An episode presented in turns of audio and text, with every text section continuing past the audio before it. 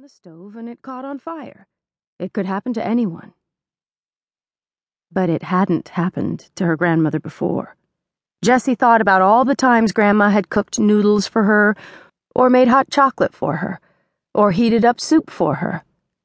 Not once had she set the house on fire. It was because of the fire that they were driving up to Grandma's two days after Christmas instead of the day before, the way they always did. And it was because of the fire that they weren't even sure if they would be staying at Grandma's for New Year's Eve, the way they did every year. And that was the really big thing that was different this time. For as long as Jessie could remember, New Year's Eve meant staying at Grandma's house and the long, slow climb to the top of Lovell's Hill, where the trees parted and the sky opened, and there stood the old iron bell, hanging on its heavy wooden crossbeam.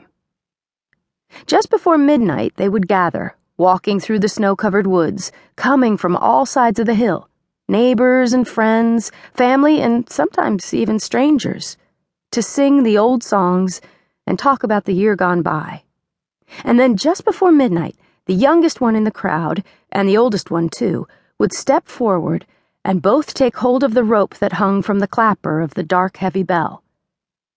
And at precisely the right moment, they would ring in the new year as loudly and joyously and for as long as they wanted. Jessie remembered the year when she had been the youngest one on the hill, and what it felt like when Mrs. Lewis, who was 84 that year, had closed her soft, papery hand over hers.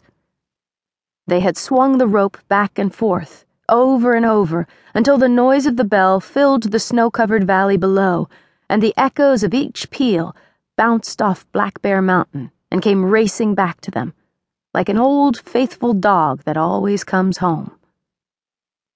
But this year, everything was upside down. They might not even spend New Year's Eve at Grandma's house. It all depended, Mrs. Treski said. On what? Jessie wondered. She tapped her right knee twice.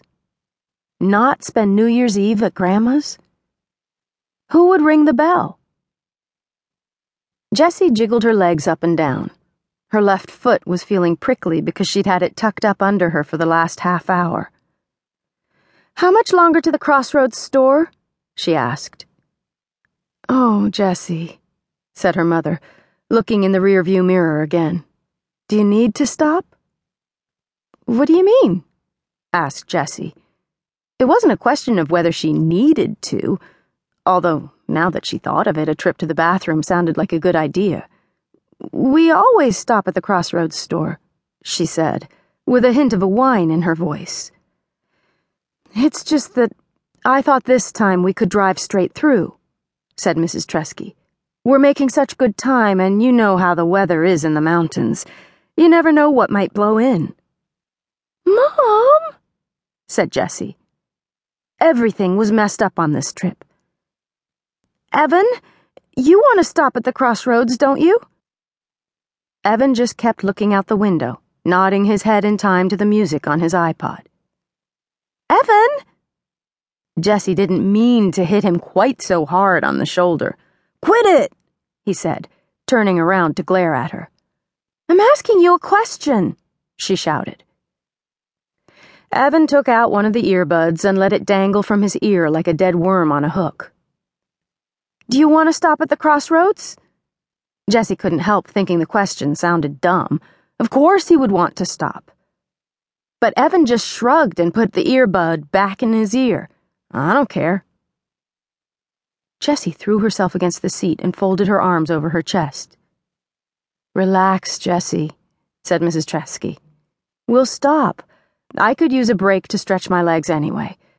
But we can't stay too long. I don't want to get to Grandma's after dark. The Crossroads store was a 10 minute detour off the main highway. It was on the corner of two roads that were so dinky Mrs. Treski called it the intersection of nowhere and oblivion. But the store itself was miraculous. It was a combination gas station, deli, bakery, gift shop, bookshop, hunting, fishing, clothing store, and post office. They sold kayaks, guns, taxidermied animals, hunting knives, get well cards, umbrellas, joke books, night